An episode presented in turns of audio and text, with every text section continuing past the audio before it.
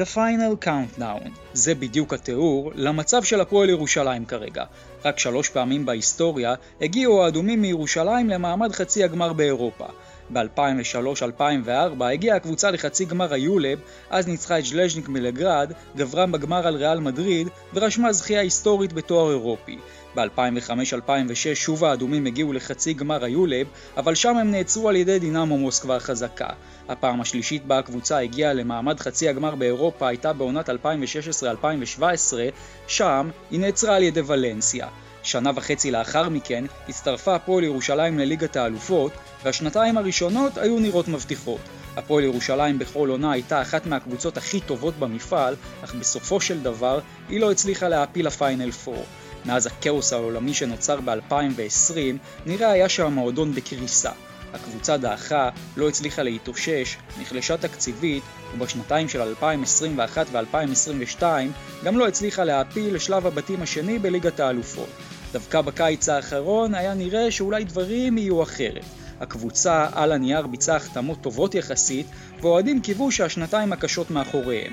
אלא שפתיחת העונה הייתה קטסטרופה אחת גדולה, הפועל ירושלים הייתה נראית חלשה בהרבה מהצפוי, לא מחוברת, רחוקה ממיצוי הפוטנציאל, ובשלב הזה, ספק אם היו מי שחלמו שהקבוצה הזאת עוד תגיע לפיינל 4. לפני חצי שנה בדיוק, עם הגב אל הקיר, יצא הפועל ירושלים למשחק חוץ בדנמרק, שהפסד היה מלחיץ לגמרי את כל המערכת. במשחק הזה, האדומים כבר היו מרחק נגיעה מלהפסיד, אבל סל ניצחון של מייריס בשניות הסיום העניק להם ניצחון חוץ חשוב. למעשה, אפשר להגיד שזו הנקודה שממנה התחיל המהפך. לאט לאט כל השחקנים התחברו, הקבוצה פיתחה שיטה, וככל שהעונה התקדמה, ככה הפועל ירושלים רק שיפרה את עצמה. אחרי שמונה ניצחונות ברציפות הגיעה דעיכה קלה, אבל לאחריה הפועל ירושלים יצא לעוד רצף ניצחונות מרשים, הפעם 14 במספר, דבר שגם קבע שיא היסטורי למועדון. כמובן, ברצף הזה גם הושג הגביע השביעי של האדומים, וכעת, אחרי שהם עברו את אייק אתונה ברבע הגמר, הם עומדים בפני המעמד הכי גדול שהם היו בו בשנים האחרונות, ואחד הגדולים בכל ההיסטוריה של המועדון. הפרק הזה הוא כולו פרק של הפועל ירושלים, פרק שבו נביא לכם הכנה מקיפה לפיינל 4, וגם רעיון מיוחד עם רועי כהן, סמנכ"ל התקשורת של המועדון.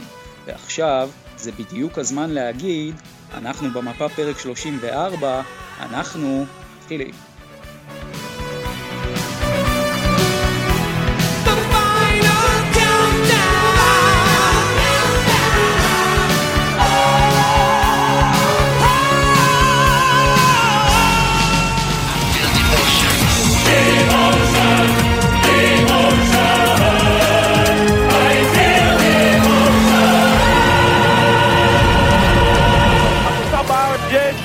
אנחנו במפה ואנחנו נשארים במפה, לא רק בספורט, לא הכל.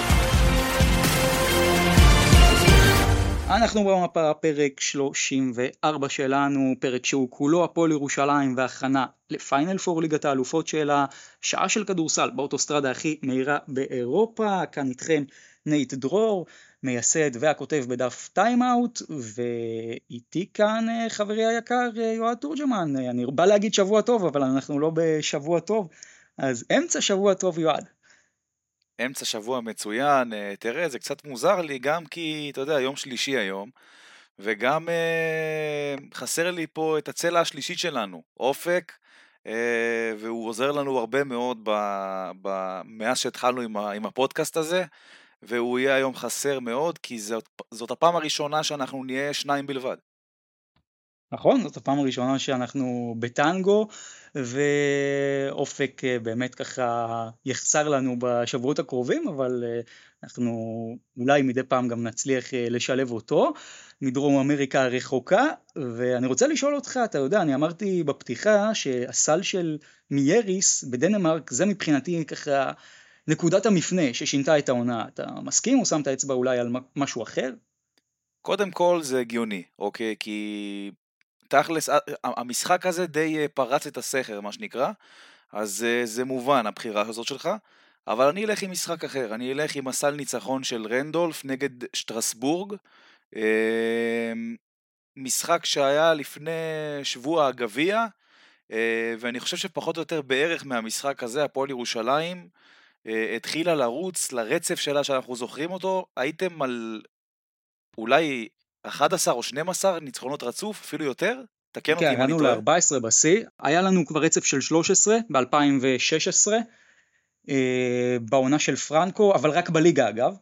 אה, רצף הניצחונות הארוך ביותר ליגה ואירופה, אם אני זוכר נכון היה 11, הוא היה גם ב-2007, אבל אה, כן, תשמע, בסוף המשחק מול שטרסבורג, זה גם אם אתה זוכר, המשחק שהתחיל את הרצף של השניות האחרונות שם, זה קצת היה קודם נכון. עם הרצליה, אבל אחרי זה בא הפועל חיפה. זה נכון, גם אה, נכון. הייתה אז- תקופה יפה. אז אני, אני אומר שאני, אתה יודע, אני הולך עם המשחק הזה, כי אתה יודע, גם שבוע לאחר מכן אה, הפועל ירושלים זכתה בגביע המדינה, אה, ובאמת כאילו התחילה כל הריצה הטובה של הקבוצה. אני חושב שהמשחק הזה זו נקודת המפנה. אנחנו עוד נדבר על זה בהמשך הפרק. מה הולך להיות לנו היום אה, בפרק? אז אנחנו קודם כל הבאנו לכם ראיון בלעדי ומיוחד עם סמנכ"ל התקשורת של המועדון רועי כהן על כל סוגיית הכרטיסים וכל העננה שם שעטפה את הפועל ירושלים בימים האחרונים. במזל גדול, שוב, מה שקרה בשבת, גם ציינו את זה בפרק האחרון, ממש שינה את התמונה לגמרי. אחרי זה נעבור קצת על הניצחון של הפועל ירושלים על הפועל תל אביב, נדבר איך זה הולך להשפיע או לא להשפיע עליה לקראת פיינל פור במלאגה, ואז אה, כמובן נדבר גם על הדרך שעשתה כל אחת מהקבוצות שתהיה שם, על מלאגה, על בון, על טנריף, וגם על הדרך כמובן של הפועל ירושלים. נדבר אחרי זה בהמשך גם על ה-BCL טיפה על עניין ההגרלות, על עניין הפיינל פור בזווית שלהם, ואז נתכונן כמובן מקצועית לפיינל פור אה, ולמשחק של הפועל ירושלים מול טנריף. ועכשיו אנחנו לחלק המיוחד שהבטחנו לכם, ראיון עם סמנכ"ל תקשורת הפועל ירושלים, רועי כהן. רועי כהן, שלום, מה שלומך? אהלן חברים, מה קורה? בסדר גמור, בסדר גמור, שמחים מאוד שאתה פה. אז באמת הבאנו אותך כדי לדבר גם על כל מה שקרה עם הכרטיסים לפיינל פור של ליגת האלופות, והייתי רוצה לשאול אותך בתור התחלה, ככה מהזווית שלך, אם תוכל ממש לספר לנו את הסיפור בקצרה, איך שאתם רואים את הדברים. כן, אז קודם כל, אה, אתה יודע, בואו אולי נתחיל קצת מהסוף, אנחנו דווקא עכשיו נמצאים במצב שבו אה, משילוב של כל מיני דברים, אמור להיות מצב שכל מי שיגיע למלאגה יהיה לו כרטיס. זה ממש לא היה המצב בהתחלה, אנחנו עבר עלינו סוף שבוע סוער, ובעצם מאז הרגע שהוכרז שהפיינל פור הוא במלאגה, אה, מעין רכבת הרים של כל מה שקרה. זה באמת ננסה קצת לעשות סדר כדי שאנשים יבינו גם אה, איך הגענו למצב הזה. אה, ברגע שאנחנו הבנו שהפיינל פור הוא במלאגה, אנחנו ידענו שהמספר המינימלי של הכרטיסים שאנחנו יכולים לקבל הוא 500 בלבד, שזה בעצם חמישה אחוז מ- מתכולת האולם, שזה פחות או יותר תכולת אולם דומה, דומה אה, לארנה שלנו. אה, זו גם הכמויות שהיו אמורות להיות מוקצות לקבוצות אורחות עם הפיינל פור היה בירושלים, ידענו את זה. בגלל שידענו שזה המספר המינימלי וידענו שאנחנו צריכים להילחם על עוד כרטיסים, אה, נוצר מצב שבו מהרגע שהודיעו שהפיינל פור הוא במלאגה, קיבלנו אינדיקציה על בערך משהו כמו 200-300 אוהדים שכבר הזמינו טיסות למלאגה. אה, וזה מה שהנחה אותנו בשלב הראשון שלא להוציא טיסה רשמית וחבילה רשמית שלנו, כי אמרנו שאם יש לנו כמות של 500 כרטיסים ובערך חצי מזה כבר התארגנו על טיסות, אז אין, אין התכנות כלכלית להוציא טיסה בנפרד. אז זו הייתה, זו הייתה בעצם ההחלטה הראשונה שלקחנו, שהובילה לכך שלא הוצאנו טיסה רשמית ולא לא בנינו דיל רשמי. אה, אחרי משהו כמו יום, התבשרנו שאנחנו בעצם יכולים לקבל כמות כפולה של כרטיסים, של משהו כמו 1,000-1,100, זה עדיין לא מספיק לתת מענה לכל, לכל האוהדים שלנו כמובן. אה, ואז כבר כשניסינו לגבש איזושהי טיסה, גם כן אנחנו הבנו שיותר ויותר אנשים מתאר, מתארגנים על אה, הגעה עצמאית, וזה בעצם ייתר את כל התהליך של, אה, של להוציא את הטיסה. אה, ומה שקרה בעצם במהלך הסוף שבוע האחרון זה שנפתחה המכירה הכללית אה, דרך אה, מלאגה, זה בעצם הם קיבלו קדימות של 48 שעות למנויים שלהם. אה, 48 שעות האלה פגו, כנראה שנותרו כרטיסים, אנחנו יודעים שאוהדים, לפחות אלף אוהדים שלנו הצליחו לקנות במכירה הכללית הזאת, ואז נוצר מצב שבעצם אנחנו הכפלנו את הכוח שיכול להיות לנו, ולמרבה המזל, כל מי שירצה לנסוע למלגה, יהיה לו כרטיס. אז מעולה. זה גם המצב הזה, אבל כמובן שגם היו קצת טעויות שלנו שעשינו על הדרך, ואנחנו צריכים ללמוד מזה, אבל זה כבר חלק משיחה אחרת. אז אני רוצה באמת לשאול אותך בדיוק כן בהקשר הזה, כי דיברתם על 500 כרטיסים שקיבלתם בהתחלה. עכשיו, אני עוקב אחרי המפעל הזה מרגע שהוא קיים, אני לא זוכר מצב שבו קבוצה שלא מארחת את הפיינל 4 מקבלת כזאת כמות קטנה כאשר היא יכולה ורוצה להביא יותר. השאלה אם הופתעתם מהמצב שקיבלתם רק 500 כרטיסים או שציפיתם לזה מלכתחילה. תראה, אם אנחנו מנסים לראות אינדיקציה, אז אם אתה הולך לשנה שעברה בבלבאו, בלבאו הייתה עיר מארחת ללא קבוצה שהעפילה. כך שבעצם לא היה מניעה לחלק את האולם לארבע, לצורך העניין, חולון קיבלו כמות של משהו כמו סביב האלף, אם אני זוכר נכון, אה, טנריפה, מנרסה, קבוצות אחרות שהיו שם קיבלו כמות אה, גדולה יותר, כי הן אה, קבוצות ספרדיות. אנחנו ידענו שזה הולך לכיוון של חמישה אחוז מהתפוסה, בגלל שכשאנחנו היינו מועמדים גם לארח את הפאנל 4, קיבלנו את כל התקנון, קיבלנו את כל, ה, את כל החומרים שהיינו צריכים, וידענו שגם אנחנו יכולים להקצות לקבוצות האורחות חמישה אחוז, ובעצם זה הבנפיט של המארחת, שהיא יכולה לקבל אה, משהו כמו 75 או 80 אחוז מהכרטיסים, גם לאוהדים שלה וגם בעצם למכור ולעשות את הרווח.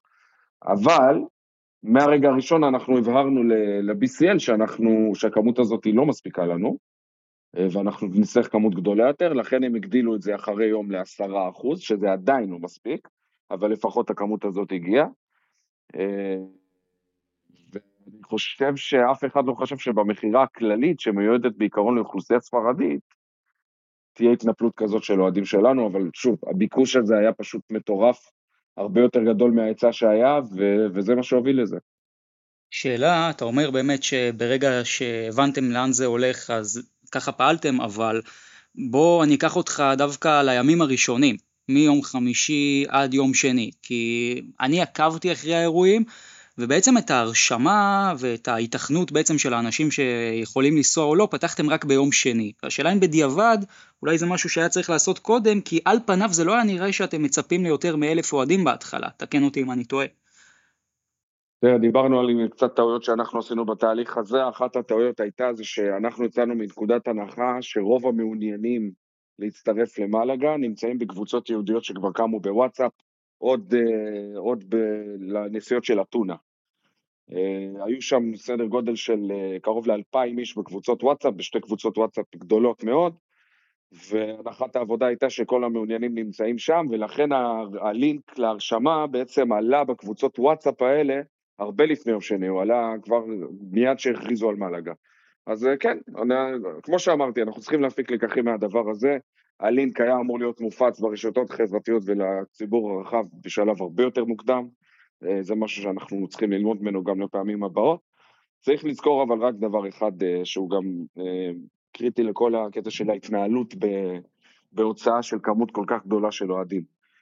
הפועל ירושלים, אם אני מחריג רגע את שרלרואה, שגם שם היו סדר גודל של 1,500 אוהדים, אנחנו מדברים פה על לפני 19 שנה, מעולם לא הוציאה כמות כזאת של אוהדים למשחק בחו"ל. אנחנו מדברים פה בסוף עכשיו שאנחנו יודעים שאנחנו עומדים על סדר גודל של 2,500-3,000 אוהדים, זו כמות מטורפת, והפועל ירושלים גם כמערכת שהיא יחסית חדשה, שנבנתה בקיץ האחרון, וגם כמועדון בלי קשר, שוב כמו שאמרתי מאז שרלרואה, לא הייתה באירוע כזה של להוציא כל כך הרבה אוהדים למשחק בחו"ל, ולכן זה די טבעי שגם יכול להיות לו טעויות על הדרך, חלק מזה זה העניין שלא הפצנו את הלינק אה, כבר בשלב הראשון, אנחנו מודעים לכך. בדיעבד גם הייתי אומר שזו הייתה טעות לא להוציא טיסות רשמיות שלנו, כי כשאתה מדבר על מסה של 2,500 אוהדים, אז ברור שאתה יכול למלא לפחות שלושה או ארבעה מטוסים, וזה מה שקורה בפועל, דרך אגב, זה אוהדים שהתארגנו אה, ועשו את הטיסות האלה, ופה זה גם המקום לתת מילה טובה לוויקטוריה גור אריה, שהיא אוהדת שלנו, והיא מקושרת בעולם התעופה והתיירות, אה, ובאמת היא עשתה עבודת קודש בכל מה שקשור בהוצאת הטיסות האלה. ובאמת מגיע לה כבוד גדול כי היא עשתה עבודה מדהימה והכל בהתנדבות ו... וזה חלק מהיופי של קהילה של הפועל.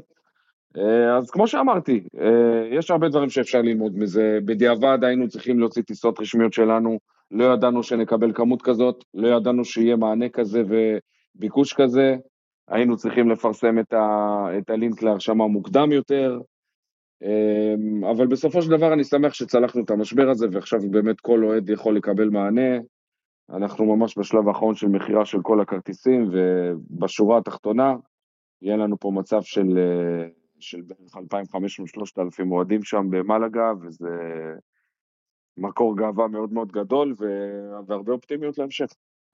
כן, שזה מדהים, הכמות הזאת שאנחנו הולכים להביא. אני רוצה לקחת אותך לעניין השקיפות שלדעתי אנחנו הרי נמצאים בקבוצות זו אולי הביקורת הכי גדולה של האוהדים. הרי בסופו של דבר אני מניח שאם הייתם מחליטים שהקדימות במכירה, עוד לפני שנפתחה כמובן המכירה של מלאגה ובעצם כולנו ניצלנו, אלא בעצם הייתם מחליטים בהתחלה שהמכירה היא למנויים בלבד, או אפילו רק למי שהיה באתונה, או למי שירכוש כרטיס טיסה דרך ויקטוריה, אני מניח שלא הייתה כזו ביקורת, אבל אנשים הרגישו שפשוט שינו את החוקים באמצע כמה פעמים, ובכלל שהם היו מעורפלים, והשאלה שלי, איך אתה רואה את הדברים האלה? האם הייתם מספיק ברורים, לא מספיק ברורים? תספר לי קצת על מה עבר עליכם לפחות. קודם כל אני מסכים איתך, לא, לא, ההתנהלות לא הייתה 100 מ-100, בסדר? גם ברמת השקיפות, גם ברמת איך שהעברנו את הדברים. יהיו לזה גם כל מיני סיבות, אבל באמת זה לא רלוונטי עכשיו אה, למצוא אשמים, אנחנו תמיד עסוקים במציאת פתרונות. אה, תראה, בכל מה שקשור לשקיפות, וזה אני אומר באופן כללי, לאו דווקא על עניין של מלאגה, אה, אני באופן אישי, גם בימיי כעיתונאי, אבל גם אני מנסה להביא את זה לתפקיד עכשיו, אני מאמין ש, שיש מידע שהוא רלוונטי לאוהדים, צריך להנגיש אותו ולהנגיש אותו בצורה טובה. בכל הסיפור הזה של מלאגה, העניין הוא שהדברים השתנו בקצב דינמי כל כך מהיר, שמה שהיה נכון לעכשיו, לא היה נכון לעוד רבע שעה, ומה שהיה נכון לעוד רבע שעה לא היה נכון לעוד חצי שעה, כי כל הזמן קיבלנו עדכונים על מספר כרטיסים שנהיו זמינים, וכמות האנשים שמזמינים דרך טיסות עצמאיות, ופתאום כן נפתחה טיסה והיה ביקוש אליה, ופתאום נפתחה עוד טיסה של עובד נוסף שארגן, אז הדברים האלה היו מאוד מאוד דינמיים, וכן, יכול להיות שאנחנו לא הגבנו מספיק טוב. אה, כמו שאמרתי, זה חלק מהעניין הזה של לעשות אופרציה, של להטיס כמות כל, כל כך גדולה של אוהדים. אני חושב שאולי מבחינת uh, מועדון ספורט, אולי מכבי תל אביב וכדורסל מן הסתם מנוסים בדבר הזה. מכבי חיפה עברו דרך אגב תהליכים מאוד דומים השנה בצ'מפיונס ליג uh, בכדורגל. גם שם היה איזה שהם אה, דין ודברים בין האוהדים למועדון על לגבי איך שניהלו את חלוקת הכרטיסים למשחקי חוץ בפריס סן ג'רמן למשל. זה דברים שאנחנו גם היינו בקשר עם ההנהלה של חיפה וקצת למדנו מהם של איך לנהל את כל העניין הזה. אז זה דברים שיכולים לקרות כשהדברים משתנים כל כך מהר וקצב המידע וה, והנתונים שלך בשטח משתנים בקצב כל כך מהיר, אתה צריך להגיב טוב. אני מסכים שלא הגבנו בצורה האופטימלית, אה, אבל אני לא חושב שזה עניין של, אתה יודע, שקיפות. האוהדים גם לא צריכים לדעת הכל כל הזמן ברמה של רזולוציות של מה גורם לדברים להשתנות או מה גורם לקבלת החלטה כזו או אחרת. בסופו של דבר נוצר מצב שבו התגבשה טיסת אוהדים, שני, שתי טיסות אוהדים אה, עצמאיות. אה, החלטנו גם שאנחנו רוצים בעצם להטיס את כל הציוד של העידוד, כדי שבאמת זה יהיה בטיסה ישירה ולא דרך קונקשנים, שציוד יכול לבוא, ל- ללכת לאיבוד. להטיס את הציוד שלנו בטיסות האלה. הדבר הזה קצת ייקר את המחיר של, ה... של כרטיסי הטיסה. ואז אמרנו שלפחות המעט שאנחנו יכולים לעשות עבור אוהדים ששילמו 50 או 60 דולר יותר עבור כרטיס, זה לפחות בעצם לתת להם תקדימות ברכישת הכרטיס עצמו, אני חושב שזו החלטה לגיטימית. שוב, יכול להיות שלא הסברנו אותה בזמן אמת ולא שיקפנו אותה כמו שצריך, אבל אם אנחנו בוחנים, בוחנים את ההחלטה בפני עצמה, זו החלטה לגיטימית. אה, וכך, וכך בעצם, זה, זה הסיפור של הטיסות הפרטיות שהאוהדים ארגנו. בואו נדבר קצת על ה-BCL, הליגת האלופות. זה כנראה כבר לא סוד שאנחנו לא הילדה המועדפת, נגיד את זה ככה. אבל הם, מהתחושה שלכם הם מנסים או ניסו לתקוע לנו מקלות בגלגלים בכלל בהגעה שלנו של האוהדים למלאגה, יש דברים שאנחנו צריכים לדעת כאוהדים כשאנחנו מגיעים למלאגה? לא, לא, ממש לא, ממש לא, זה לא, זה אפילו לא, לא עלה, אפילו לא בדיונים בחדרי חדרים אצלנו במשרד, זה לא, אין קשר. ה-BCL, אנחנו ידענו מראש אה, מה כמות הכרטיסים שיכולה לעמוד לרשות כל קבוצה שהיא לא הקבוצה המארחת, ידענו את זה גם בתור מי שהייתה אמורה להיות מארחת של, אה, של הפיינל פור בירושלים, שאנחנו נקבל סדר גודל של 80 אחוזים וכל השאר יקבלו את האחוזים הנותרים. אה, זה ממש לא במקומות האלה.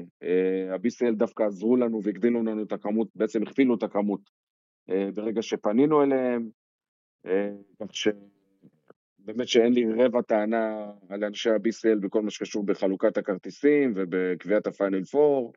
ההתנהלות היא מקצוענית ועניינית לחלוטין. רגע לפני סיום, בואו רגע טיפה אולי נדבר גם קצת עליך, אתה בהפועל ירושלים כמה זמן? שנה וחצי כבר? אה, כן, מפברואר שנה שעברה. אה, תספר לנו קצת מבחינתך, חוויות, איך זה לך? תראה, אה, אני לא אוהב יותר מדי לדבר על עצמי, אבל אני כן אתייחס ככה בקטנה, כי שאלתם. אה, אני הייתי, אתה יודע, בתקשורת הספורט משהו כמו עשור, עשר שנים לפני שהגעתי להפועל, ואתה יודע, כעיתונאי אתה רוצה לדעת, אתה, רוצה לחשוב שאתה יודע הכל, ושאתה מעודכן בהכל, ואתה יודע איך דברים קורים. אני יכול להגיד לך שאחרי חודש אחד בתוך הקבוצה, הבנתי שלא היה לי מושג ואני לא יודע כלום. כי כי הדברים שאתה מבין, איך, איך המועדון, לא רק הפועל ירושלים, אתה מבין איך מועדון מתנהל, אתה מבין את הדינמיות, אתה מבין את, ה, אה, את המרקם החברתי בתוך הקבוצה, אתה מבין את, ה, את התהליכים שמובילים לאיך קבוצה מתנהלת, איך מועדון מתנהל, ואתה מבין שזה דברים שאפשר להכיר כשאתה בתוך המערכת ולא בחוץ. אה, אתה פתאום רואה שמה שמעניין את התקשורת זה רחוק שנות אור ממה שמעניין את הקבוצה עצמה, או את uh, מקבלי ההחלטות בקבוצה. Uh, אני אתן לך דוגמה, אתה יודע, בתקשורת הרבה מתעסקים, נגיד כשיש מצ'אפ בין קבוצות, אז מסתכלים על ההיסטוריה ועל המסורת, ומתי אלה ניצחו ככה ובאיזה הפרש ככה, וכמה שנים הם לא ניצחו בהיכל ההוא, וכמה שנים הם לא הפסידו במגרש הזה. אתה יודע, כשאתה בתוך קבוצה, אתה מבין שאין לזה שום משמעות, זאת אומרת, השחקנים שהם לרוב באים לשנה, שנתיים, שחקנים זרים למשל, זה לא מעניין אותם אה, מה היה לפני, זאת אומרת, הם לא מתעניינים במה היה המאזן, או כמה זמן לא ניצחנו שם, או, או כל מיני נתונים סטטיסטיים, אז זה כאילו ההבדל הגדול בין, אתה יודע, כעיתונאי, כשאתה בא, אתה מנתח, אתה מחפש סיפורים, מחפש זוויות, לבין uh, מישהו שעובד בתוך המערכת ומבין ש, שהדברים האלה הם פחות מעניינים. אבל יש המון המון אספקטים שהם שונים, אבל uh, באמת שזה בשביל זה רק לבד צריך פודקאסט שלם. לסיום, יש משהו שאתה רוצה להגיד לכל הצבא האדום שהולך ללוות אותנו במלאגה? אה, לא צריך להגיד כלום, יודעים לבד כבר, אנחנו ראינו, ראינו כבר בהרבה מקרים את, ה, את הכוח של האוהדים של הפועל ירושלים אה, במהלך העונה, וכמובן שזה הגיע לשיא במשחק, אה, במשחק מספר 3 נגד אתונה. אה, זה רגע שיא, זה רגע מאוד מרגש בחיים של הפועל ירושלים ומאוד uh, מכונן בכלל בהיסטוריה שלנו באירופה, uh, ואני מאוד מקווה שתוכל לעשות את זה. אני חושב שעצם זה שהגענו לפיינל פור, זה כבר, העונה הזאת היא עונה מאוד מאוד מוצלחת, גם ברמה האירופאית, גם אחרי שזכינו בגביע ואנחנו חזק בפלייאוף. ואני שמח שלאוהדים שלנו יש הרבה סיבות אה, להתגאות בקבוצה הזאת. אנחנו זוכרים איך העונה הזאת התחילה, נייט, אתה בעצמך, גם בפודקאסטים השונים, לא חסכת ביקורת, ו... ובצדק אגב, כי העונה הזאת לא התחילה טוב, אבל אני חושב שאם יש משהו אחד שהאוהדים שלנו יכולים ללמוד מהעונה הזאת, ולא רק האוהדים שלנו, אלא בכלל אוהדי ספורט, זה שיש מצרך אחד שמאוד חסר לנו בספורט הישראלי, שזה סבלנות. סבלנות. אנשים צריכים לתת צ'אנס לקבוצות חדשות, למאמנים חדשים, לשחקנים חדשים, דברים צריכים להתחבר. ואי אפשר לצפות להצלחה כבר באוקטובר, ואין, והם לא נראים טוב, ומה זה, וזה כדורסל כזה שאי אפשר לראות אותו, ומה זה הקצב הזה, ולמה אין סופרסטארים. אלה דברים שככה בתרבות ספורט הישראלית, אני חושב שהפועל ירושלים נותנת פה שיעור טוב, לא בקטע של התנסות, אלא פשוט באמת שיעור של סבלנות. פשוט להיות סבלניים, ודברים יכולים גם בסוף לא להצליח. אבל לשפוט את הדברים האלה לאורך העונה, ולא כבר באוקטובר או בנובמבר, דצמבר. ממש ככה, ואני גם ארצה להוסיף, אני חושב שגם ג'יקיץ' לימד אותנו את המילה תהליך, שבטח בתקשורת הספורט הישראלית זאת אה, מילה שהיא מילה נרדפת למילה גניבת דעת, אבל אה, באמת ראינו פה תהליך מאוד מאוד יפה השנה בקבוצה, ואני בטוח גם שכל הקהל שלנו ובכלל כל אה, חובבי הספורט בישראל למדו, כי זה באמת היה משהו מאוד מאוד מרשים. רועי כהן, סמנכ"ל תקשורת הפועל ירושלים, המון המון תודה לך, שיהיה לך קודם כל המון בהצלחה בהמשך בתפקיד, וגם לנו במלאגה, ואנחנו נמשיך אה, לחלום, ומי יודע, אולי אנחנו עוד אה, נביא לפה את הגביע. אמן ואמן, תודה רבה לכם חברים. תודה רבה רועי. ביי, להתראות. זהו, זה היה הרעיון שלנו עם רועי כהן. יועד, מה, מה אתה אומר? מה למדת מהרעיון הזה? אמ, תראה, קודם כל, שאפו להפועל ירושלים, אני חייב להגיד, למרות שהיא כן, כמו שרועי אמר פה, היא עשתה כמה טעויות שהם יכלו אולי להימנע מהם, אבל בסופו של דבר, הפועל ירושלים זו קבוצה שלא הטיסה למשחק חוץ באירופה כמות כזאת של אוהדים כבר המון שנים, כמו שהוא אמר גם שזה שבירת שיא מבחינת הכמות, אה, ובסופו של דבר כל קבוצה אה, צריכה לחוות על בשרה, מה שנקרא, בשביל ללמוד לאבא. אני חושב שזה בגדול די שיעור למועדון בכללי, ובשביל פעם ראשונה, בוא, בוא נגיד, אם, אם אני הייתי בא מהצד שלכם, מבחינתי זה היה נסלח, אה, כי בסוף, אתה יודע, אחרי כל החרבודר והבלגן, אה, כל מי שרוצה כרטיס, יהיה לו כרטיס. בסוף, אתה יודע, אני חושב שצריך להתייחס לזה יותר. מה שקרה בשבת, מבחינתי היה סוג של נס, כי הוא ניקח המלגה, צריך להבין את זה. היא קבוצה עם קהל חם. היא קבוצה של המשחק האחרון בליגה למשל, מול בדלונה, היא הביאה עשרת אלפים איש בסופו של דבר למשחק. זה לא קבוצה שאין לה קהל.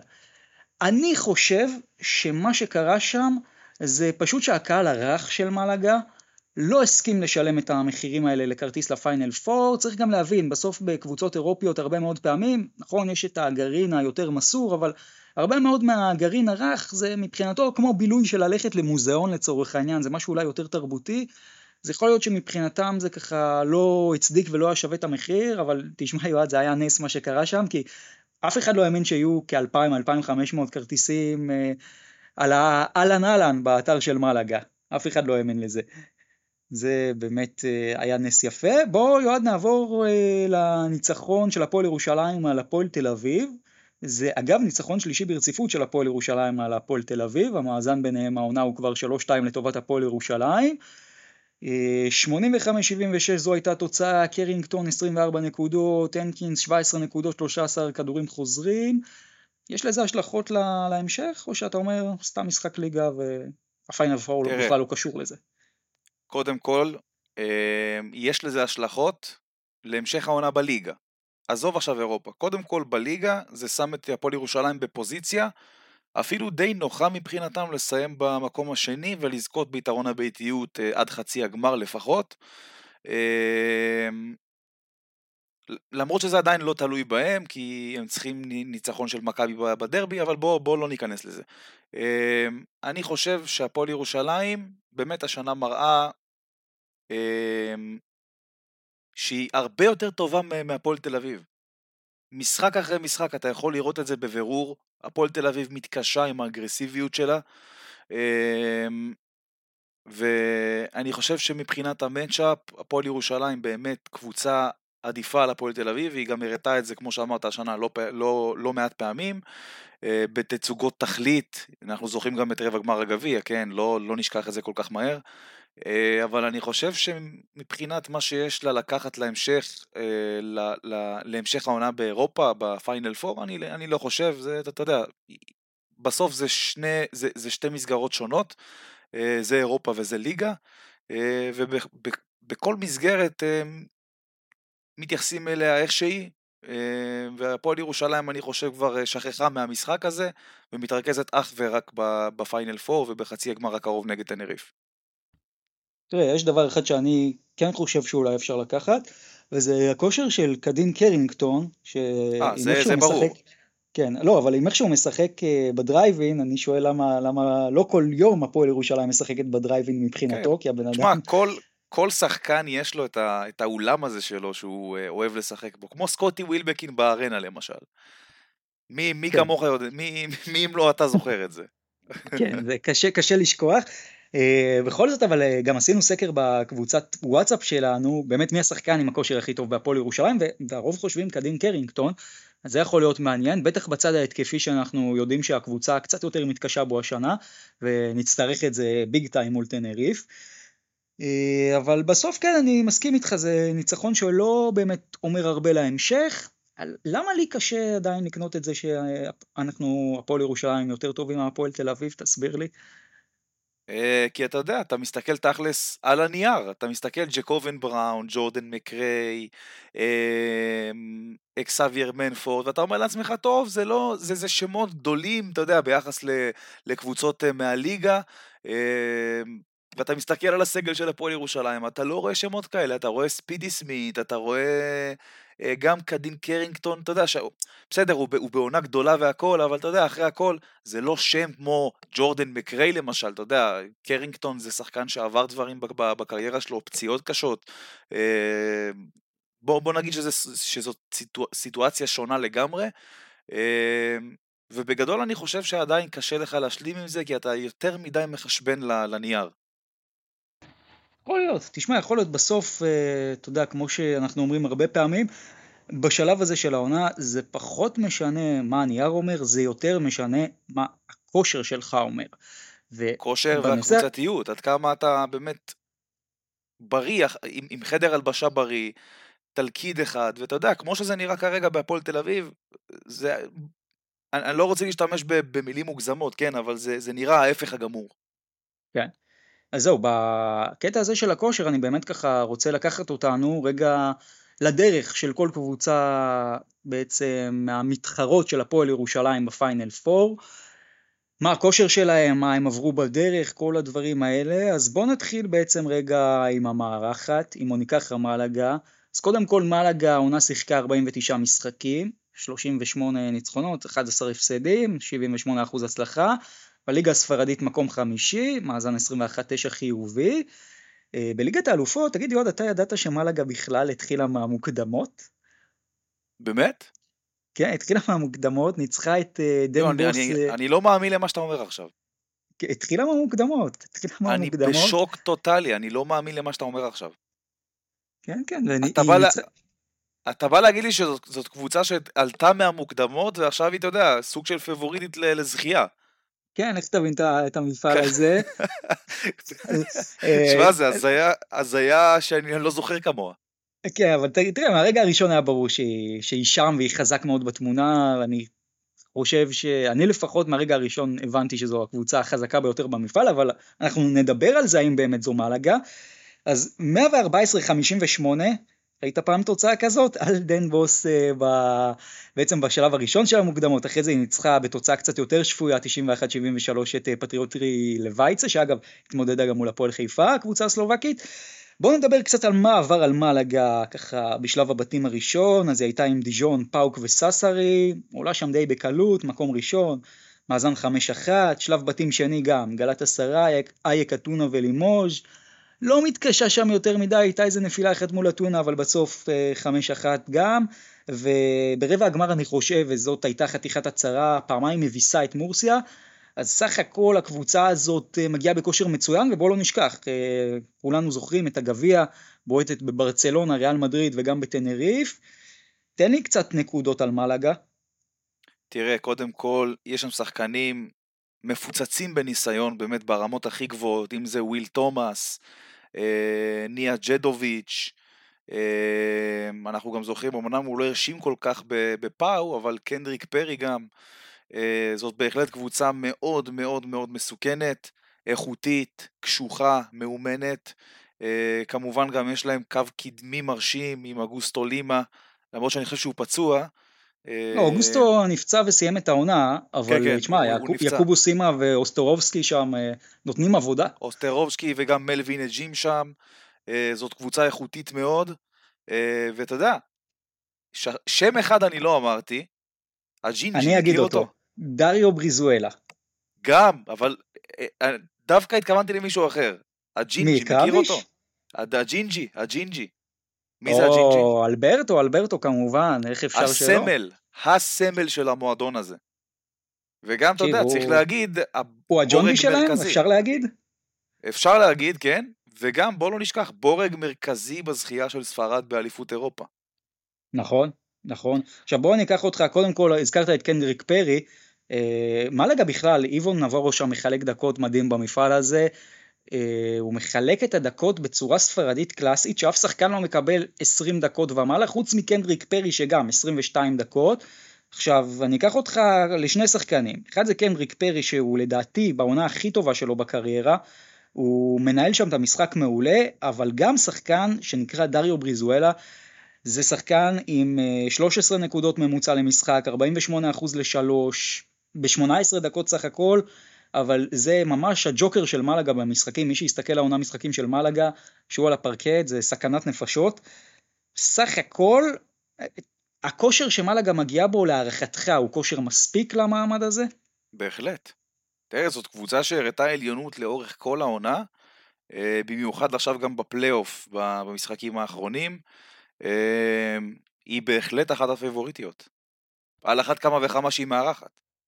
כן, אז אנחנו נעבור לטלקום בון ואז לטנריף, בסוף גם אנחנו נדבר על השאלה שמעסיקה פה את כולם, מי יותר טובה עם מלאגה או טנריף, אבל בואו רגע נעבור על טלקום בון, שאם אתם אומרים סוס שחור, אתם אומרים טלקום בון.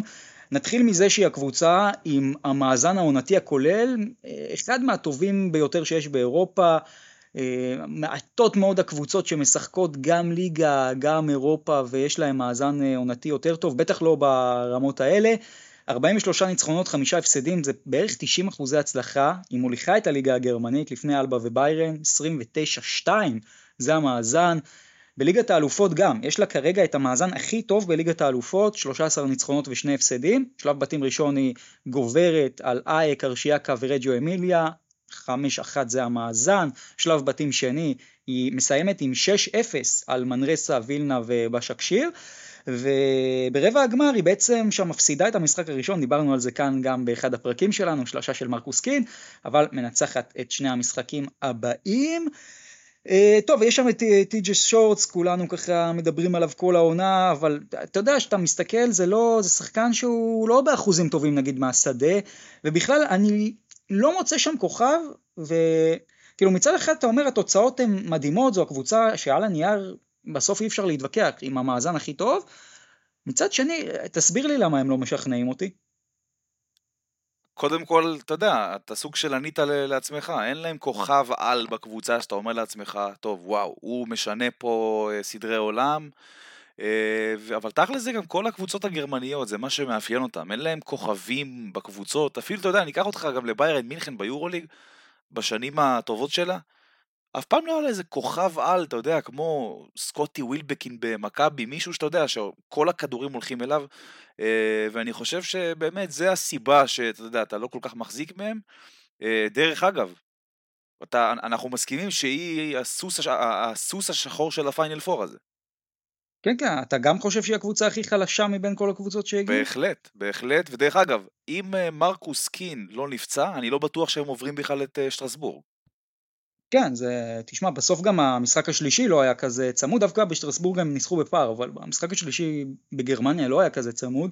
אני כן. אגיד לך אולי על מה אני כן אשים את האצבע, בוא, בוא כאילו, אתה יודע, אנחנו מדברים על קבוצה שמפסידה כמעט כל משחק עשירי שלה, אבל ההפסדים היו משמעותיים. היא הפסידה, ב, נגיד, בשמינית הגמר, בשמינית, אם אני לא טועה, עורב הגמר הגביע לאלבה ברלין, אה, ובעצם במשחק הראשון ועפה מהתואר, כן, זה היה שמינית הגמר, ולשטרסבורג במשחק הראשון, כלומר, הקבוצה הזאת, ברגע שהגיעה למאני טיים העונה, לא נראתה מדהים. כן, אבל תשמע, יכול להיות, אתה יודע, ש... יש הבדל ענק, בין אם אתה מגיע כ... כאחד שמצפים ממנו לעשות משהו, או בין אם אתה מגיע כמישהו שלא מצפים ממנו לכלום, וכל דבר שתעשה זה, זה יהיה בגדר הפתעה, אתה מבין? וכל מה שטלקום בוא תעשה בפיינל פור הזה, אה, אם בכלל, ייחשב כהפתעה ענקית. נכון, למרות ששוב, אם אני מסתכל על הדרך של בון, אז נכון, שלב בתים שאני באמת, אה, אתה יודע, לא חזק במיוחד, אבל דווקא בשלב הראשון, אתה יודע, לגבור על קבוצות כמו קרשיאקה למשל, לא לוקח את זה כמובן מאליו, אבל בואו נתקדם לקבוצה הבאה, ליריבה בעצם של הפועל ירושלים, לנובו טנריפה. Uh, טוב, אתה יודע שאני אוהב מאוד את הקבוצה הזאת עוד uh, מ-2017, מבחינתי הייתה שם איזה סוג של סמל ככה, כן, לפתיחה כן, של אני... המפעל הזה. זוכר טוב מאוד, עוד שהגבוה המוביל שלהם היה קולטון אייברסון. נכון. אה, עכשיו, תראה, זאת הקבוצה עם המאזן העונתי הכי פחות טוב דווקא מאלו שהגיעו לפיינל 4, רק 73 אחוזי הצלחה בכל המסגרות, 35 ניצחונות, 13 הפסדים. בליגה הספרדית היא מקום אחד מעל מלאגה, מקום רביעי, 22-8, זה המאזן. ליגת האלופות היא הקבוצה עם המאזן הכי פחות טוב שהגיעה עד עכשיו. 11-4, אבל בוא, היא הייתה, אנחנו זוכרים, סיקרנו את זה בתחילת העונה בבית המוות עם הרצליה, גם נתנה להרצליה פעמיים אה, חבילות יפות, הפסידה פעמיים שם לווילנה, אבל בסוף עלתה מהמקום הראשון עם 4-2, שלב בתים שני כבר היה קצת יותר קל, מורסיה, דרושפקה ובלבאו, למרות ששוב, גם בית מאוד מאוד קשה, עשתה עוד זה 5-1, עלתה מהמקום הראשון, רבע הגמר, דיברנו על זה, אם יש קבוצה שהייתה יכולה טיפה לאתגר אותה כשהיא לא חזקה במיוחד זו מנרסה, אה, עם פדרו מרטינז, אז כן, הם ניצחו 2-1 בסוף. אה, היא סגנית מחזיקת גביע המלך, היא ניצחה את אה, קנריה ברבע הגמר, את בדלונה בחצי הגמר, הפסידה למלאגה בגמר. אגב, המאזן בין טנריף למלאגה העונה הוא 1-1, טנריף ניצחה בליגה 91-84, בגביע הפסידה 83-80 למלאגה. תשמע, בוא, אתה יודע, אני אדבר איתך קצת שחקנים, אז מה, מה אפשר להגיד? אתה, כאילו, אני אגיד לך רק שמות, אה, אוהרטס, פיטיפלדו, אה, פרננדז, אה, בולמרו, סאלין, וזה רק קו אחורי, זו קבוצה לא נגמרת. בוא תן לי קצת את הרשמים שלך מהקבוצה הזאת העונה. כן, כמו שאמרת, תראה, תנריף אה, הרשימה לאורך כל העונה, הראתה עליונות אדירה, באמת על כל המפעל הזה, כמה רמות מעליו. אנחנו עוד זוכרים בבית של הרצליה, שאתה יודע, היא לא נעים להגיד, כי בכל זאת זאת קבוצה ישראלית, אבל היא פשוט בעטה, בעטה בהרצליה בלי, בלי רחמים. אמ, ובאמת, לאורך כל השלבים העונה, היא הראתה שהיא פשוט מעל המפעל הזה, אמ, והיא, גם כמו מלאגה, אחת הפייבוריטיות אה, הברורות לזכייה. כן, ואנחנו כבר ניגע במלאגה וטנריף קצת יותר מקצועית, וגם נדבר אולי האם הם קבוצות ברמת יורוליג או לא, אבל בואו רגע נדבר, אם אנחנו עדיין בזירה של הדרך, על הדרך של הפועל ירושלים, אז אני חושב תחילת העונה, ודיברנו על זה, כולנו הסכמנו שמהבית הראשון של לודוויסבורג, בקנבירס ודרושפקה, הפועל ירושלים צריכה לסיים במקום הראשון, כשאולי יש תחרות קלה על לודוויסבורג, אבל בסוף אה, היא עשתה את זה, היא עשתה את זה די בצורה משכנעת בסוף. שלב בתים שני, אתה, יאמר ככה לזכותך, האמנת שהפועל ירושלים תסיים במקום הראשון גם, אני חשבתי שהיא תסיים במקום השני, חשבנו שהיא צריכה לעלות, הייתה פה הסכמה מלאה, אבל זה פה אולי כן היה האקסטרה שהפועל ירושלים הביאה. תראה, בסוף, על הנייר, אם אתה שואל אותי, זאת הדרך הכי קלה שהקבוצה עברה עד לפיינל 4, כי הפועל ירושלים לא התמודדה פה עם קבוצה ספרדית חזקה, היא לא התמודדה פה עם קבוצה טורקית חזקה, מה שכל שלושת האחרות כן בהחלט עשו בדרך.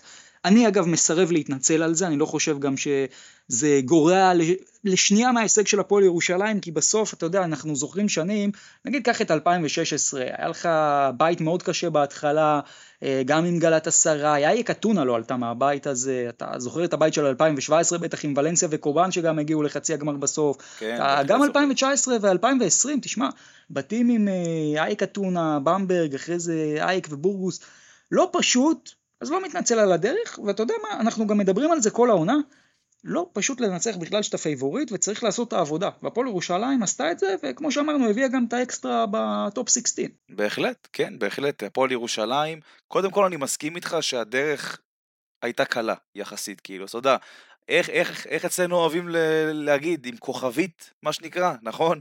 אז אה, אפשר להגיד שזה די, אה, די הסיפור פה. אה, אבל בוא, עזוב, אי אפשר באמת לקחת את הקרדיט להפועל ירושלים על העונה הזאת, לא משנה את מי היא פגשה ואיזה קבוצות הייתה צריכה לעבור בשביל להגיע לאן שהיא הגיעה. זה לא מובן מאליו מה שהפועל ירושלים עשתה פה, בכלל לא מובן מאליו. העונה הזאת נפתחה ב... אתה יודע, ציפיות ב, ברצפה מה שנקרא, ובאמת מה שהפועל ירושלים עשתה פה השנה זה לא פחות ממדהים. וגם ראינו, ש... ו... וגם ראינו שלקח זמן להציג את, ה... את היכולת שהיא מציגה. לקח איזה חודשיים, אה, שלושה, עד שבאמת היא, תגיע, היא הגיעה לשיא שלה ולכדורסל הכי טוב שהיא באמת יכולה לשחק.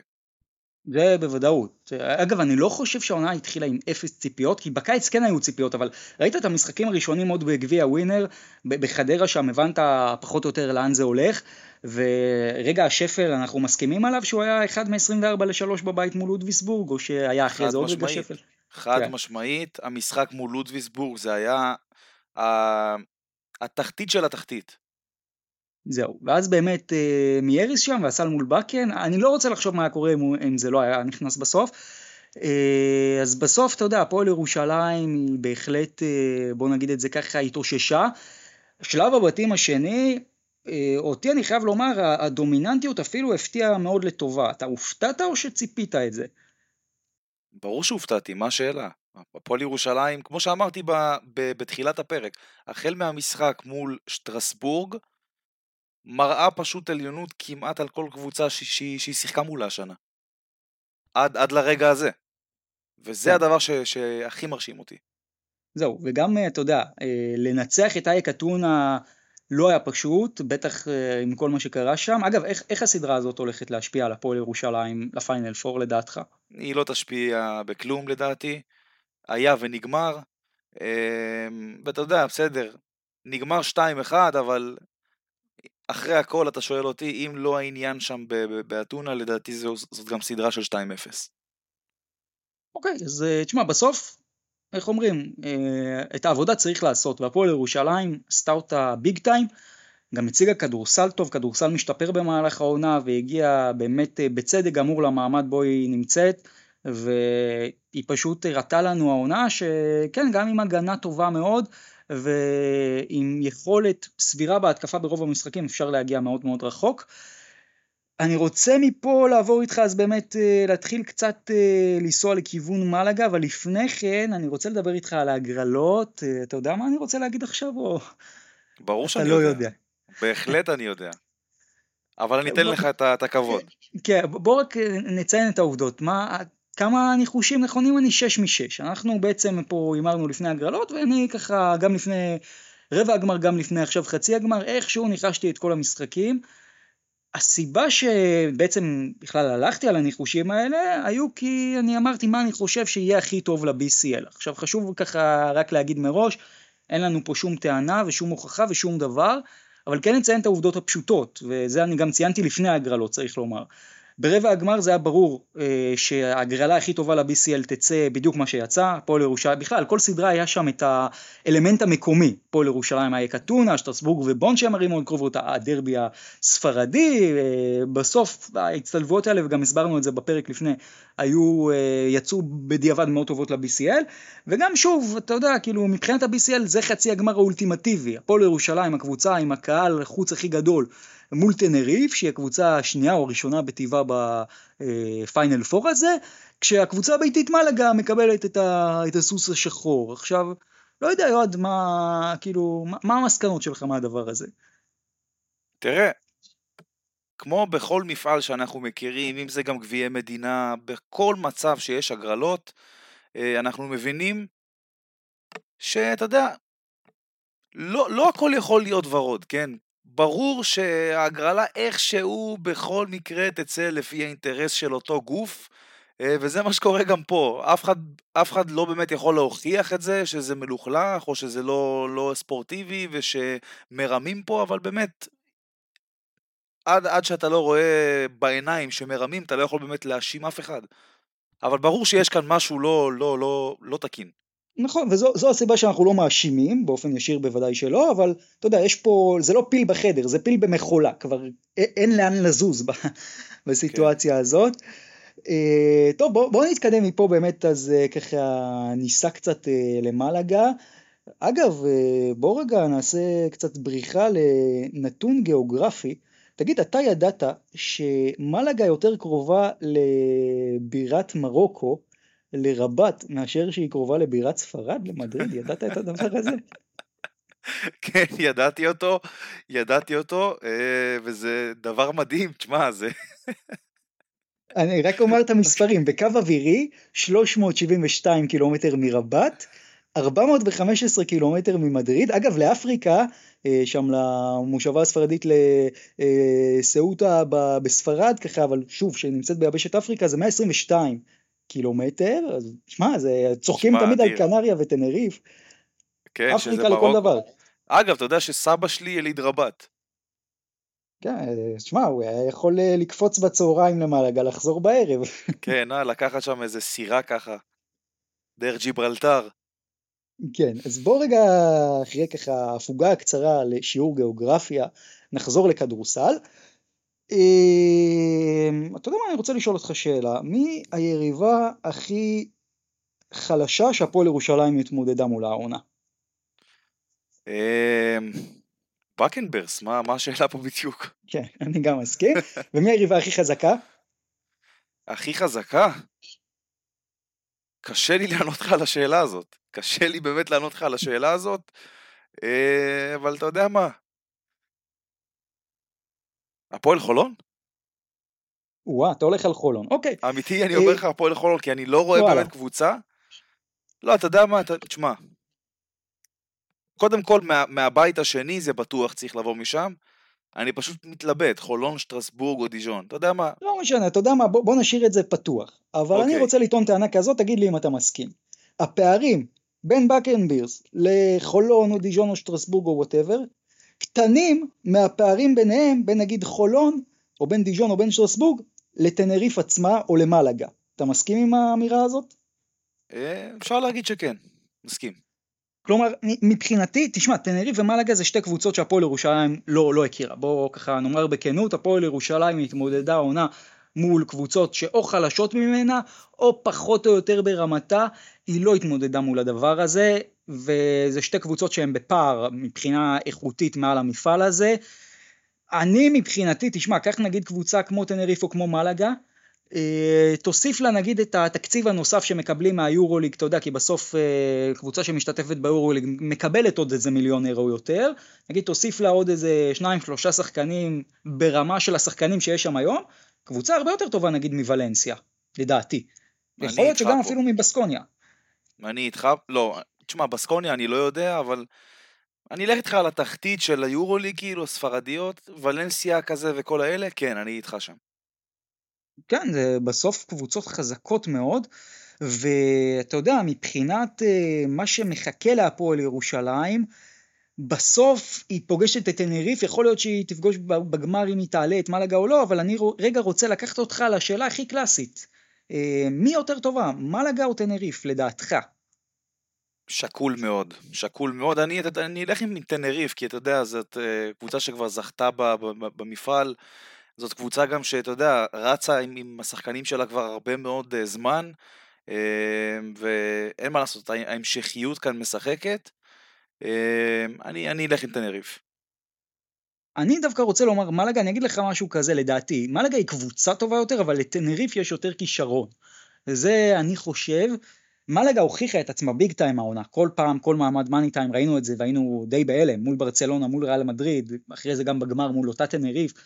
אה, זה באמת אה, היה מדהים מבחינת מה שהם עשו מבחינתם. אגב, אתה יודע שיכולים להיות עכשיו איזה תשעה משחקים בחודש, או קצת יותר בין מלאגה לטנריף, כי מאוד יכול להיות שזו גם סדרת רבע הגמר בספרד. אה, טוב. ועוד יש להם משחק ליגה במאי. קיצור, הולך להיות שמח בין שתיהן. בוא רגע נחלק את זה ככה באחוזים מבחינת פייבוריטיות. אני נגיד, אתה יודע מה אומר, מלאגה 40 אחוז, תנריף 30 אחוז, ירושלים 20 אחוז, בון 10 אחוז, ככה אם אני עושה את הסיכויים פה, מי תניף את הגביע בסוף, על מה אתה הולך? אני בדיוק כמוך, פשוט מחליף בין תנריף למלאגה. אני אלך עם תנריף 40 ו- ו- ומלאגה 30. למרות שמלאגה היה ביתית. למרות שמלאגה היא ביתית, כן. אוקיי, מעניין. אני הולך עם ה- עם ההימור האמיץ, מה שנקרא. כן. כן, לא, תשמע, תנריף, אה, אני לא חושב שמישהו ייפול מהכיסא אם היא תיקח את זה. לא, ברור. אה, כן, בוא נעבור רגע אז באמת לטנריף עצמה. אה, אז התחלנו טיפה לדבר על הקבוצה הזאת ככה בדרך שהיא עשתה, אבל אה, תקשיב, אה, מה- מה זה הדבר הזה? כאילו, אתה מסתכל על הקו האחורי, זה, זה, זה לא נגמר מה שהולך שם, יש לך שם את אה, אוורטס, ואתה יודע, שחקן אה, כמו אפילו חיימה פרננדז שהוא מעולה, ו- ואתה רואה את בולמרו ו- וסאלין, מה, מה זה הדבר הזה? כאילו, זה... איך הפועל ירושלים, וכמובן לא הזכרתי את פיטיפלדו, שהוא מבחינתי שם העוגן המרכזי. זה. מפחיד מאוד. חואן ססטרה שם גם, אה, וכן, תשמע, זאת קבוצה באמת עם עומק שלא מכירים ב-BCL. זאת אומרת, לאף קבוצה אין עומק כמו שיש לטנריף ב-BCL, אה, ואני בהחלט חושב שיהיה קשה מאוד להפועל ירושלים לקחת את המשחק הזה. היא תצטרך לשחק הרבה יותר טוב ממה שהיא שיחקה העונה בכל משחק.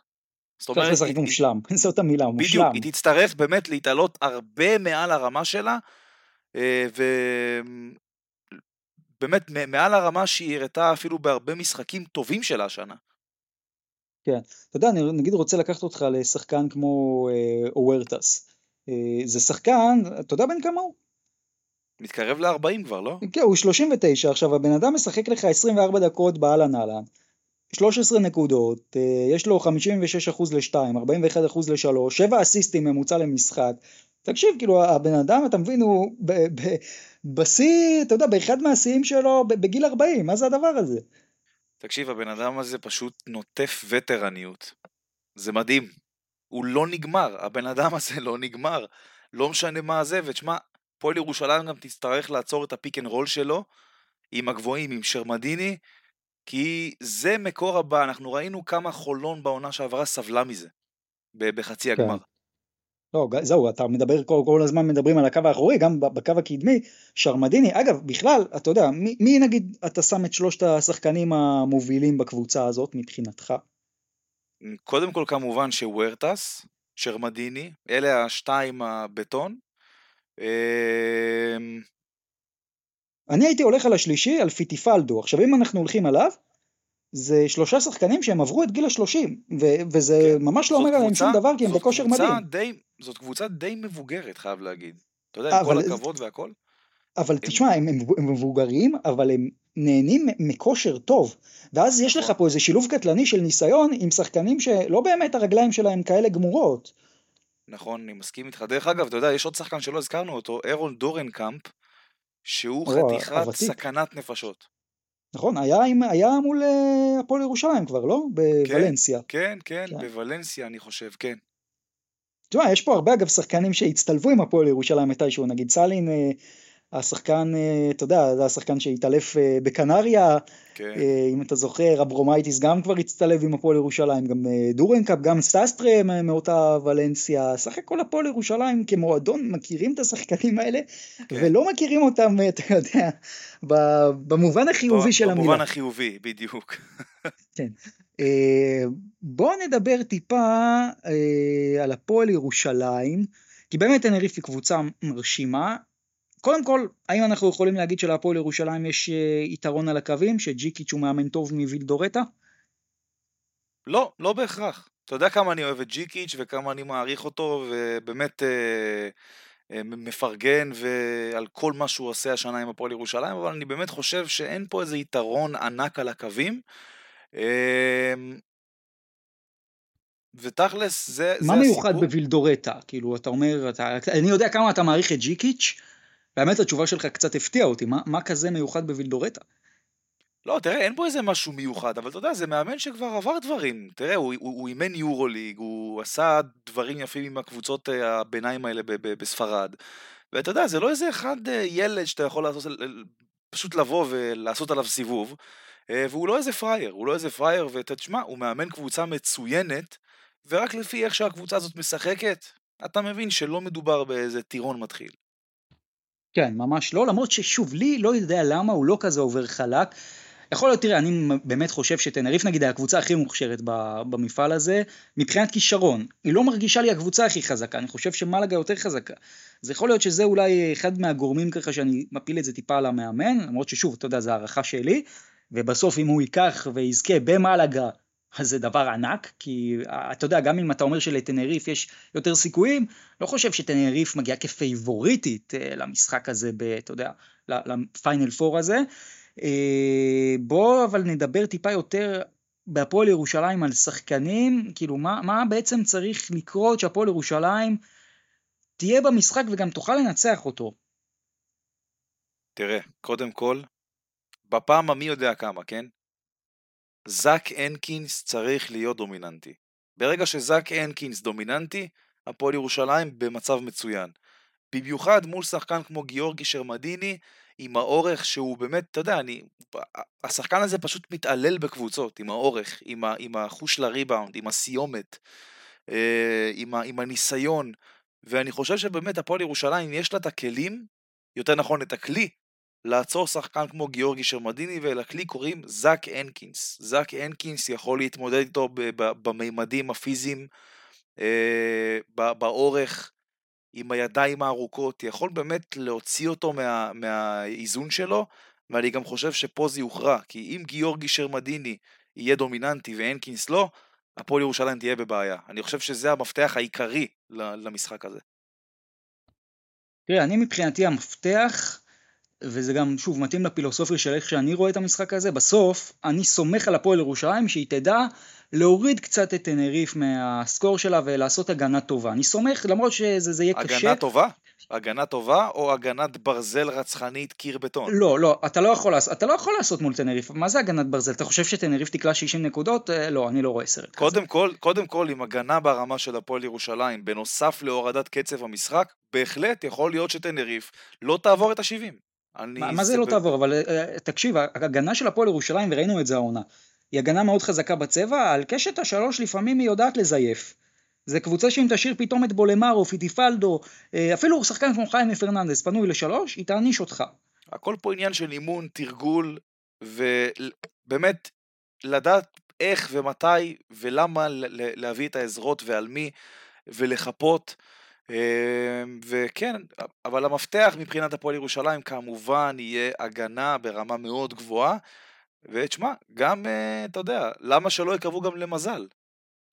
לא, זה בהחלט, אתה יודע, גם אנחנו עוד לא דיברנו על זה, אבל פיינל פור קורים אה, דברים מאוד יפים. תנריף אה, כבר אגב נפלה במפתיע באחד הפיינל פורים שהיו, אבל אתה יודע מה, מה המספר של הנקודות שהפועל ירושלים צריכה לסמן כיעד שתנריף לא עוברת? מהו? אני אשאל אותך. מהו? אני חושב שצריך לשאוף פה ל-75 ומטה, אבל זה רוצה לך, אני רוצה בעצם להתחבר למה שאני רוצה להגיד, שהפועל ירושלים חייבת להביא פה דווקא את ההתקפה. כי אמרתי לך, הגנה אני סומך על הפועל ירושלים שהיא תצליח לשמור ברמת הטוב, בסדר? ברמת הטוב. לא יודע אם ברמת המושלם, ברמת הטוב. בהתקפה, נגיד מה שהלך אה, מול מכבי בגמר הגביע, במיוחד במחצית השנייה, לא יוכל לקרות, לא יוכל לקרות, כי, כי אז תשמור מדהים, לא תנצח ככה. אתה חייב את ליוואי רנדולף חזק מאוד במהלכי ה post-up, אתה חייב את קרינגטון באותו כושר כשהוא היה מול הפועל תל אביב, אתה חייב את ברנדון בראון בעניינים, את אה, סים גם, אתה יודע, שיביא לך את השלשות, את השלשה, אני צריך רק שלשה, שתיים, שלוש, למומנטום ממנו, בסדר? אני צריך את ה... את כל מיני אלמנטים שהשחקנים של הפועל ירושלים הראו לי במהלך העונה שהם יודעים לעשות אותם, כדי באמת לדעתי לנצח במשחק הזה, כי אם הפועל ירושלים לא תשחק טוב בהתקפה, אני לא מאמין שזה בכלל אפשרי לעצור את טנריף על, על אזור של 60 נקודות, אתה מבין? אתה חושב שזה אפשרי? אני חושב שזה בהחלט אפשרי, וואו. והפועל ירושלים קבוצה פחות מוכשרת מטנריף בהרבה, ואני חושב שברגע שקבוצה אה, שיש לה סוג של נחיתות מסוימת ברמת הכישרון מול קבוצה שהיא משחקת מולה, היא צריכה להביא את קצב המשחק לקצב איטי, לשמור הגנת ברזל ולקוות לטוב, ואני חושב גם שזה יהיה, אה, שזאת תהיה תוכנית המשחק של אלכסנדר ג'יקיץ'. בואו נדבר טיפה זווית ישראלית. איתי שגב מול שרמדיני זה יכול לעבוד בדקות מסוימות או שלא? תשמע, ברור שכן. איתי שגב יודע להרביץ, זה אנחנו כולם יודעים. אה, וכן, אם צריך, אתה יודע, לתרום איזה עבירה, אמ, לשלוח אה, יד, כאפה כמו שאנחנו מכירים בלי שהשופט יראה, איתי שגב זה המומחיות שלו, אה, וזה בהחלט יכול לעבוד, אני לא אומר לך כשיטה, כן, אבל לדקות מסוימות בטוח. איך אתה משלב נגיד שחקן כמו אולי עוז בלייזר במשחק הזה, או באמת, אתה יודע, צריך פה שחקנים גם עם ניסיון בסוף, הבעיה שצד שני יש לך שחקן כמו טים אברומאיטיס, שזה לא כוחות, השאלה נגיד, כמה מקום יש לשחקן כמו עוז במשחק הזה, או לשחקן אפילו כמו קורנליוס, שהוא פחות מנוסה, אבל כן הראה לנו שמבחינה הגנתית הוא לוחץ מדהים את מוביל הכדור. קודם כל, אור קורנליוס זה שחקן שיכול להפעיל לחץ אסטרונומי על הכדור, ובאמת להוציא את וורטס המבוגר, צריך לציין את זה, מאיזון, וזה יכול לשנות גם את המשחק. אור קורנליוס, אני לא מסכים איתך שאין לו איזה חלק משמעותי במשחק הזה. כי הוא באמת יכול להוציא את וורטס מאיזון, וזה יכול לשנות את הכל. אה, ולגבי בלייזר, תשמע, תראה, ברגע שיש לו על העמדה שחקנים כמו אה, ליוואי רנדולף, אז, אז תשמע, זה, זה די מובן שהחלק שלו במשחק הזה יהיה די שולי, אבל אני מאמין שהוא כן ישחק לא הרבה דקות, אבל כמובן שהדרישה העיקרית תהיה, תשמע, אתה עולה לשחק, אתה מקבל את הקרדיט ממני, אתה הולך פה להרביץ, לנשוך, לא משנה מה קורה. כן, עכשיו בואו בוא נעבור באמת לחלק אולי של האלמנט במשחק שכל קבוצה הכי צריכה להתמקד בו. אני מבחינתי, הפועל ירושלים צריכה לשים לה למטרה שלטנריף יש כמה שפחות כדורים חוזרים בהתקפה במשחק הזה. אם הפועל ירושלים תדע לשלוט בצבע, ואגב גם לקחת את הכדורים החוזרים בהתקפה, אז אתה מאזן פה לגמרי את כל האלמנט שטנריף קולעת באחוזים טובים יותר, שיש לה שחקנים יותר מוכשרים, וזה בעיניי יכול לעשות הרבה מאוד מההבדל. מה אתה ככה מסמן? זה מתחבר למה שאמרתי בהתחלה. זאק אנקינס מול גיאורגי שרמדיני. כי את עיקר הנזק, את עיקר הנזק בריבאונד יעשה גיאורגי שרמדיני, זה בטוח. כן. כן, אז אתה אומר בעצם אם זאק הנקינס יגבור במצ'אפ על שרמדיני, פועל ירושלים יכולה כן. להיות אופטימית. פועל ירושלים תהיה במצב מצוין. אוקיי, יש לך עוד אה, ככה נקודות לפני שאנחנו עוברים לנקודה האחרונה של הקהל על ה... בוא נגיד מצ'אפ המקצועי יותר? אה, לא, יאללה בוא, בוא נעבור לקהל. זהו, אז בואו נדבר קצת על הקהל, כמה נקודות שווה הקהל של הפועל ירושלים במשחק הזה? וואו, הרבה מאוד, הרבה מאוד. אה, אתה יודע מה, אני עולה, אם צריך לציין איזשהו מספר, אני אלך על 10. וואו, תשמע, 10 נקודות זה משמעותי. כן. אה, על הפער של 10, כלומר אם נגיד אנחנו אומרים הקהל של תנריף שווה 5, אז הקהל של הפועל ירושלים 15. כן. זה, אתה יודע מה, אני, אני הולך עם זה, כי הקהל של הפועל ירושלים, ואנחנו ראינו את הקבוצה הזאת, ראית את המשחק באתונה, לא צריך לדבר יותר מזה. כשהקהל מגיע ב, ברעל, אה, לקבוצה היריבה אין שום סיכוי. ואם הקהל של הפועל ירושלים ייכנס ברבק למשחק הזה, זה יכול להיות Game Changer. אתה, אתה מכיר בוא... קהל שלא נכנס ברבק למעמד פיינל 4? כי אני לא. אה, לא, גם אני לא מכיר. אגב, גם הקהל של הפועל ירושלים לא יותר מדי מכיר, כי הוא לא מכיר פיינל 4. הפועל ירושלים, תקן אותי אם אני טועה, עוד לא הייתה בפיינל 4 באירופה. כי כל המשחקים ב יולב יורוקאפ, מה שנהפך, היה סדרות. היו, כן, או סדרות, או שהיית כן, ב, כן. בבית חוץ כזה. אז כן, נכון. זה פיינל 4 אירופי ראשון שאני חושב על זה. אז גם הפועל ירושלים לא מכירה, אבל היא תכיר תוך כדי תנועה, ואני מאמין שגם הקהל אה, ישתלב יפה מאוד מהרגע הראשון. בואו נעבור לחלק אה, הכי מעניין, להימורים. בואו נתחיל מהמשחק הראשון, הפועל ירושלים טנריף. מה התוצאה שזה הולך להסתיים לדעתך? וואו וואו וואו. אמ, הפועל ירושלים שתי נקודות. אתה נותן את הניצחון להפועל ירושלים. להפועל ירושלים בשתי נקודות עם הבאזר. וואה, תן לי איזה תוצאה אבל משהו פיקנטי כזה. תוצאה אתה רוצה? אני אלך על תוצאה ג'יקיצ'ית, כמו שאתה מכיר אותי. 70-68. וואי וואי. קודם כל הלוואי, אני עכשיו חותם, רק תביא לי את הדף והנייר ואני אני, ככה... אני אומר לך מראש, קצב המשחק באמת יהיה קשה לצפייה, זאת הרגשה שלי. קשה לצפייה, זה טוב לנו. אני חותם עכשיו, רק תביא לי את הדף לחתום בו. אני, אה, אתה יודע מה, קודם כל אני הולך איתך עם כמות הנקודות שהפועל ירושלים הולכת לקלוע, זה יהיה 70, אבל קשה לי להאמין שהפועל ירושלים אה, תנצח את המשחק הזה, אני פשוט הולך עם הראש. אני אומר 78-70 לטנריפה, זה לא יהיה חד צדדי, ממש לא, זה, אנחנו נגיד זוכרים את המשחק אה, בטנריף, ברבע הגמר ב-2019, כשהוא היה די חד צדדי, זה לא יהיה המצב. זה ההימור שלי, שטנריף תנצח, אבל אני מקווה מאוד להתבדות. בוא נעבור לחצי השני, בון מול מלאגה, כמה זה הולך להיגמר לדעתך?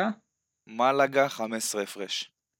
כן, אני גם הולך שם על מלאגה באזור ה-17 הפרש אני אגיד, אבל כן, אפילו לא חושב שזה יהיה צמוד. ושאלת השאלות, מי ככה תיקח את הגמר אם ההימורים שלנו אכן יקרו? אני הולך על מלאגה. מלאגה לוקחת את הפועל ירושלים בגמר, אתה אומר. כן. אין מה לעשות, לביתיות יש חלק אדיר. אה, אני גם אגיד אגב אה, מלאגה, אני חושב שמלאגה תנצח את אה, תנריף, אז טוב אנחנו הולכים עם מלאגה, נקווה שלא, נקווה שהפועל ירושלים, אבל בסוף אני חושב, אתה יודע מה, ככה אם אנחנו מסכמים את הכל, שמע, הפועל ירושלים חיה את החלום, חיה את החלום, היא עוד לא הייתה במעמד כזה, וזה הרגעים הכי יפים שלה, אתה יודע מה, לא רק בשנה, בעשר שנים האחרונות, ב... אתה יודע מה, לא, לא מהאליפות, אני לא לוקח מהאליפות הראשונה, אבל מאז אולי הרגעים הכי יפים שלה. בהחלט. תמיד יש פעם ראשונה.